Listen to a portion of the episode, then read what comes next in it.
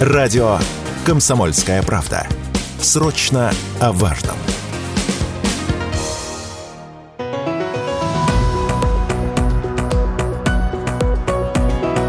«Бизнес-ланч» на радио «Комсомольская правда». Добрый день, уважаемые радиослушатели. В эфире, как обычно, по средам программа «Бизнес-ланч», программа про российскую экономику, про то, как она развивается, несмотря ни на что, как инвестируют э, в отдельные бизнесы, как инвестируют в территории присутствия этого самого бизнеса. Об этом мы говорим по средам. Меня зовут Вадим Ковалев. Сегодня у нас очередной прекрасный повод встретиться и очередная прекрасная героиня Марина Маленьких, учредитель фонда «Технология чуда». Этот фонд, э, недавно появившийся, занимается как раз поддержкой жителей одного из российских моногородов. И мы вот хотели на эту тему сегодня поговорить, как бизнес инвестирует в свои территории присутствия, на что делает акцент и вообще зачем это бизнесу нужно. Марина, добрый день. Добрый день, Вадим. Ну, прежде всего, давайте разберемся с нашими радиослушателями, что же такое моногород города? Это населенные пункты, которые появились э, как спутники крупного производства. А на территории бывшего Советского Союза подобная практика расселения получила наибольшее распространение. Ну, то есть, если на одном предприятии работает э, большое количество горожан, и жизнь этого города зависит да, от да. самочувствия этого предприятия. Да, абсолютно. И, конечно, все происходящее вокруг э, в таких городах ощущается острее. В советские годы это строительство и развитие, а в условных нестабильных 90-х массовый отток населения и дефицит бюджета. А последние 30 лет население э, большинства промышленных городов России стабильно сокращается. Но вот на такие территории сейчас обращают большое внимание. А почему такое внимание появилось? А, потому что большинство моногородов со схожими проблемами. Это и отток населения, в частности, трудоспособного, это отсутствие комплексного подхода к развитию инженерной и транспортной инфраструктуры, это низкие темпы жилищного строительства, это нехватка качественной городской среды низкий уровень развития креативных индустрий. Ух ты, даже так. А если говорить про отток населения, вообще его можно остановить? Ведь в целом это такое явление, это глобальное, и огромное количество есть исследований, что вот такие агломерации, ну, например, как Москва, да, они укрупняются, и таких агломераций по всему миру довольно много. Вот у нас в России есть такие практики, что может людей оставить на своем родном месте? Людей может удержать город, где есть множество возможностей реализовать себя? А, ну, конечно, в основе всего это экономика. А, развитие градообразующего предприятия, развитие других а, работодателей, других бизнесов. Так города становятся более устойчивыми ну и привлекательными для жизни.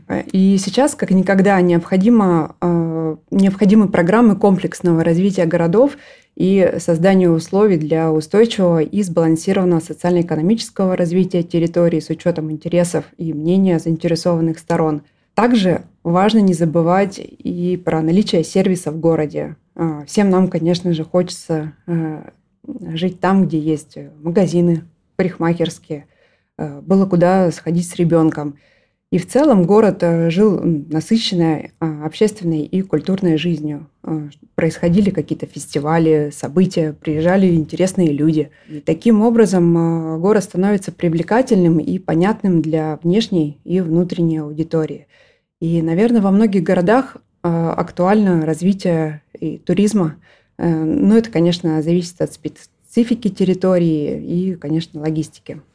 Да, у нас э, в России есть потрясающие примеры, когда развивается туризм ну, в самых э, э, непредрасположенных, кажется, для этого локациях, и огромное количество людей сейчас выбирают для путешествий Мурманскую область, которая еще вчера на туристической карте не была от слова совсем. Но вот фильм «Левиафан», который показывает, что все плохо, неожиданно помог сделать все хорошо местным жителям. И, конечно, таких примеров много, и люди хотят смотреть в том числе и такое индустриальное да, наследие. А какие основные вот зоны роста моногородов вот, или направления развития их? А, ну, в основе всех э, изменений, конечно, это люди – и очень важно найти союзников э, изменений в городе и показать горожанам, что можно иначе. А, параллельно со снятием самых острых проблем города необходимо задуматься о его дальнейшем развитии. Точечные меры, такие как обновление фасадов нескольких домов, реконструкция пары скверов, ремонт центральных дорог, не смогут кардинально изменить облик и наполнение города для того, чтобы создать единый стиль и концепцию благоустройства и развития города – и сейчас в России активно, активно разрабатываются и реализовываются мастер-планы территорий. А, например, при поддержке Дом РФ, в частности, реализуются мастер-планы для ряда городов на Дальнем Востоке. А есть в России уже примеры а, каких-то городов, которые реализуют вот эти мастер-планы по инициативе бизнеса? Да, такие э, города уже э, есть, и инициировал инвестор а, это Дербент, э, дагестанский город. В Дагестане Дербент, неожиданно. Мастер-план э, разделяется на какие-то конкретные проекты, э, которые реализует команда города совместно с ведущими специалистами страны. Ну, а вот архитектурные решения, они могут работать, если людей в городе для этого не хватает. И если а, вот э, те, кто социальную сферу наполняет своими усилиями, ну, там, например, медицинские работники, творческие работники, если они все уехали, вот э, э, как таких людей в город нужно возвращать или нет? Это очень важное дополнение, потому что архитектурные решения не будут работать без наполнения их соответствующим персоналом. Из-за вымывания, в том числе и культурного класса, велик риск э, невозможности наполнить новые объекты в городе. Ну, про то, что ты сказал, медицинские, образовательные, спортивные, творческие, кадрами. Поэтому э, параллельно должна вестись работа по привлечению в город э, представителей сервисных направлений путем повышения уровня заработных плат, э, осуществление программ целевого обучения специалистов, субсидирование или льгот на приобретение жилья и, собственно, строительство этого самого жилья. И все это нужно, наверное, обсуждать, прорабатывать с людьми? А, с людьми и в том числе, в том числе и с властью, а, местной администрацией обязательно, потому что без заинтересованных людей сложно реализовать какие-то программы. Можно вот так э, в Москве придумать какую-то идею, да, и ее реализовать, или это не получается? А, ну, конечно, нет. А, это должно на всех уровнях обсуждаться и прорабатываться с людьми. Нельзя вот так просто догнать и причинить добро, придумать в Москве мастер-план и его приехать и реализовать где-то. А э, как вовлекать активных э, граждан в обсуждение происходящих перемен? Э, ну, и если активных граждан, их хорошо вовлекать через общественные площадки, э, например, агентство развития территорий, э, там городские власти, тоже про них нельзя забывать. Но вот городские власти часто в таких территориях, ну, не то что критикуют, говорят, что нос они по ветру не держат, mm-hmm. не всегда какие-то тенденции они замечают и не всегда обладают компетенциями для того, чтобы реализовывать свои проекты. Да, ты прав, потому что если говорить про работу э, муниципальной власти, зачастую можно говорить об устаревании подходов, э, нежелании сотрудников администрации учиться или там, применять э, в работе новые подходы. У нас довольно много программ в стране, которые готовят управленческие кадры для государственной службы. И участвуя в подобных программах, Новотроицк может не только привлечь молодых управленцев – но и предложить кейс города для исследования или решения участникам программ. Новотроицк – это тот город, где ваш фонд э, работает и где реализуются программы. Это Оренбургская область. Да. И горожанам э, также нужна точка притяжения, э, в которой могли бы найти себе занятия по душе жители разных возрастных групп – общественное пространство может быть создано на базе старого, но качественно отремонтированного здания или же выстроено с нуля. Примеры такие в Москве, как депо, э, винзавод. Такие пространства уже есть во многих российских городах. Да, и, кстати, не только в столичных, я думаю, жители ну, городов-миллионников то, точно такие пространства назовут у себя, но и здорово, что идет дальше да, этот э, прогресс, и появляются такие пространства и в небольших э, городах. Ну, а если говорить про какую-то событийную такую составляющую, какие тут есть технологии? А, ну, э, чтобы у города было свое лицо, э, хорошая технология, конечно, создавать э, ежегодные проведения своего события в формате фестиваля, например. Его можно приурочить к одному из профессиональных праздников или какой-то особенности территории. Главная задача фестиваля – это стать точкой притяжения как для туристов из ближайших городов, так и людей из других регионов – Обычно это работает в долгую. А есть в России примеры?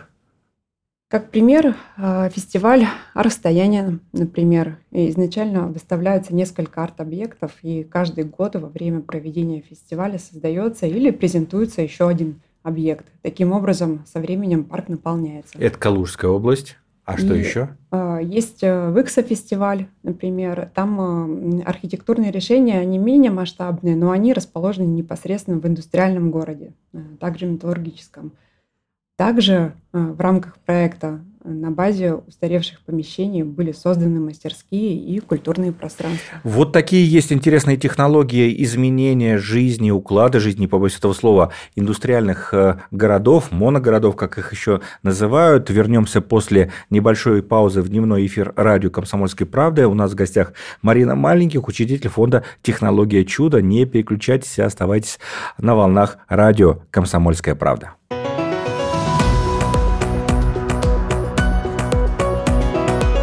Бизнес-ланч на радио «Комсомольская правда». После небольшой паузы снова в дневном эфире радио «Комсомольская правда» программа «Бизнес-ланч», программа про российскую экономику и про то, как бизнес меняет жизнь у себя, в частности, в территориях присутствия. Сегодня у нас в гостях Марина Маленьких, учредитель фонда «Технология чуда», фонд, который работает в одном из российских индустриальных городов, город Новотроицк Оренбургской области. И мы сегодня обсуждаем, как меняется жизнь а, горожан благодаря инвестициям большого бизнеса и разбираем с самых разных сторон эту тему. Но вот э, упомянули уже несколько раз сегодня креативные индустрии. Мы тут в программе периодически про них говорим. И даже у нас был тут недавно живой депутат, который рассказывал нам про то, как законом будут помогать развитию этих самых креативных индустрий. Но вот э, что для этого нужно и вообще, кстати, что это такое? А, креативные индустрии должны быть э, в каждом городе. И это не только про бизнес, но и про качество жизни и возможности реализации, прежде всего, молодежи. Креативная индустрия – это, по сути, творчество, культура, э, которую удается коммерциализировать. И тут э, за примерами далеко ходить не надо, ведь э, это знаменитые на весь мир и знакомые каждому народные художественные промыслы Гжель, Жостова, Гусь Хрустальный – добавить современные маркетинговые подходы, и это классная упаковка, э, яркое описание истории и уникальности продукта, и мы получаем а, классный продукт. Здорово, это нам всем знакомо. А ну что делать регионам, где такой традиции нет? Искать э, свое. А, например, в Якутске вполне благополучно развивается IT. Казалось бы, Якутск там, да, холодновато. А Красноярск, э, например, уже стал э, гастрономической столицей всей Сибири. Ничего себе, неожиданно. А, про IT скажу отдельно. А, в принципе, у нас в стране уже во всех городах есть стабильный интернет, и, соответственно, появляется возможность создавать принципиально новые образовательные возможности в IT. А, моногорода могут, по сути, сформировать новый сценарий жизни, э, жизнь в городе при удаленной работе – и уезжать не надо, и внешние деньги э, в экономике города. Ну вот как раз про экономику города. Зачастую решение о переезде принимает женщина, и причин тут, наверное, много, но вот выделяется а, такое. Не хватает сервисов, а, не хватает э, каких-то женских там, магазинов, э, парикмахерских и так далее и тому подобное, салонов. Вот развитие креативных индустрий решает эти вопросы или необходимы отдельные женские программы? А, женские программы, они просто необходимы. И в целом э, женщины в моногородах очень активны. Есть э, традиция женских советов сейчас. Конечно, это можно обновлять, создавая и сообщество женщин, давая им доступ к знаниям, информации, и, конечно, вдохновляться друг другом. Многие компании даже создают женские центры в территориях. Я, например, уже второй год посещаю форум Ани Рудаковой Women Matters. На мой взгляд, это крутейшее мероприятие, которое, где женщины создают партнерства, которые их только усиливают. И ты понимаешь, что ты не один, и у тебя не у тебя одной есть э, страх и неуверенность в себе. И это очень такая эмпатичная среда, где э, ты начинаешь э, верить в себя и в свой проект, который делаешь. И, кстати, 9 декабря всех приглашаю, будет очень интересно и, главное, полезно. А вот говорят, что главная группа внутренних мигрантов как раз вот женщины возраста 30-34 года. Почему так происходит? Почему именно этот возраст? Действительно, есть исследования, которые говорят, что главная э, группа внутренних мигрантов – это женщины возраста 30-34 лет. Э, когда город развивается, вокруг крупного промышленного предприятия э, всегда есть большая проблема недоразвитых сервисов. Сейчас популярно понятие сервисная инфраструктурная модель развития городов, когда на существующую инфраструктуру заводят дополнительные сервисы – это малый бизнес, э, микробизнес. Так появляется связка. Мы помогаем женщинам самореализоваться, э, воплощать э, свои проекты и тем самым решаем задачи оттока населения и качества жизни. Вот, например, пункты выдачи маркетплейсов. Для больших городов это уже абсолютная норма. Но почему бы не развивать их в территориях присутствия бизнеса – ведь так и решается вопрос доступа женщин э, к разным товарам и услугам, за которые теперь не надо ехать в большие города. Э, вы мне рассказывали в кулуарах историю, как поддержали проект э, девушек, которые захотели делать сыр там, в полуразрушенном помещении. Почему вообще люди этим хотят заниматься? Ну, казалось бы, там, работой, получать там зарплату стабильную, получать пенсию, если уже в возрасте. А тут бах, люди собираются сыр делать. Ну, потому что не все хотят быть металлургами. Девчонки хотят э, развивать э, свои проекты, свои бизнесы, и я считаю, что это очень правильно. И мы такие проекты в том числе тоже планируем поддерживать. Но вот если говорить про э, в целом про рынок труда, и у вас одна из тем, также это вовлечение людей с инвалидностью в трудовую деятельность. Почему эта тема актуальна? Почему вы ее выбрали как одну из приоритетных тем фонда? В России сейчас э, проживает более 11 миллионов людей с инвалидностью, плюс несколько миллионов человек, которые являются их родственниками. И для бизнеса это и клиенты, и сотрудники, и жители территорий присутствия компаний. Мне кажется, что помочь в трудоустройстве самое большое, что мы можем сделать в этом направлении. Ведь тогда человек получает не только заработок, э, но и, и определенный социальный статус – это есть та самая инклюзия, о которой а, много говорят, и принцип, который сейчас внедряется в образовательных учреждениях. Например, в 2023 году Уральская сталь присоединилась к программе ОСИ, а, став одним из первых ее участников из металлургической отрасли. И тем более, а, что уже есть уникальные практики. Уникальные практики у вас в городе? Да. А что там происходит? В Новотроицке мы поддерживаем уникальную для нашей страны практику воспитания особенных детей. Ученики школы и интерната получают э, необходимое базовое образование, а также осваивают профессии. Дети-инвалиды по зрению и дети с задержкой развития получают основное общее и среднее специальное образование по программам подготовки квалифицированных рабочих и служащих. В школе-интернате обучаются будущие сварщики, слесари, токари, плотники, штукатуры, маляры, портные, повара Самые и разные социальные профессии. работники. Ну а вот когда они попадают на производство, а, они демонстрируют э, самые высокие трудовые результаты и достигают э, достаточно высоких квалификационных разрядов. То есть, по сути, такой хороший работник, да, который а, приходит на производство.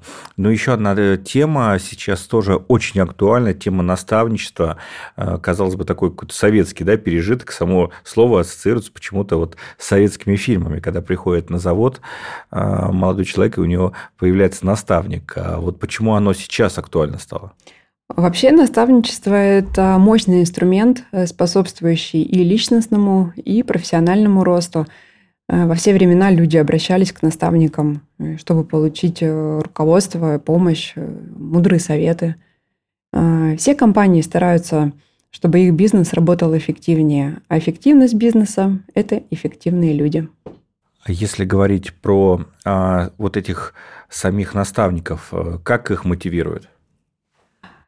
Ну, конечно, хочется, чтобы специалисты подготовили будущее поколение кадров и, возможно, помогали э, только пришедшим сотрудникам повышать квалификации, э, подсказывали, как использовать э, все возможности, которые есть в компании и в территории присутствия.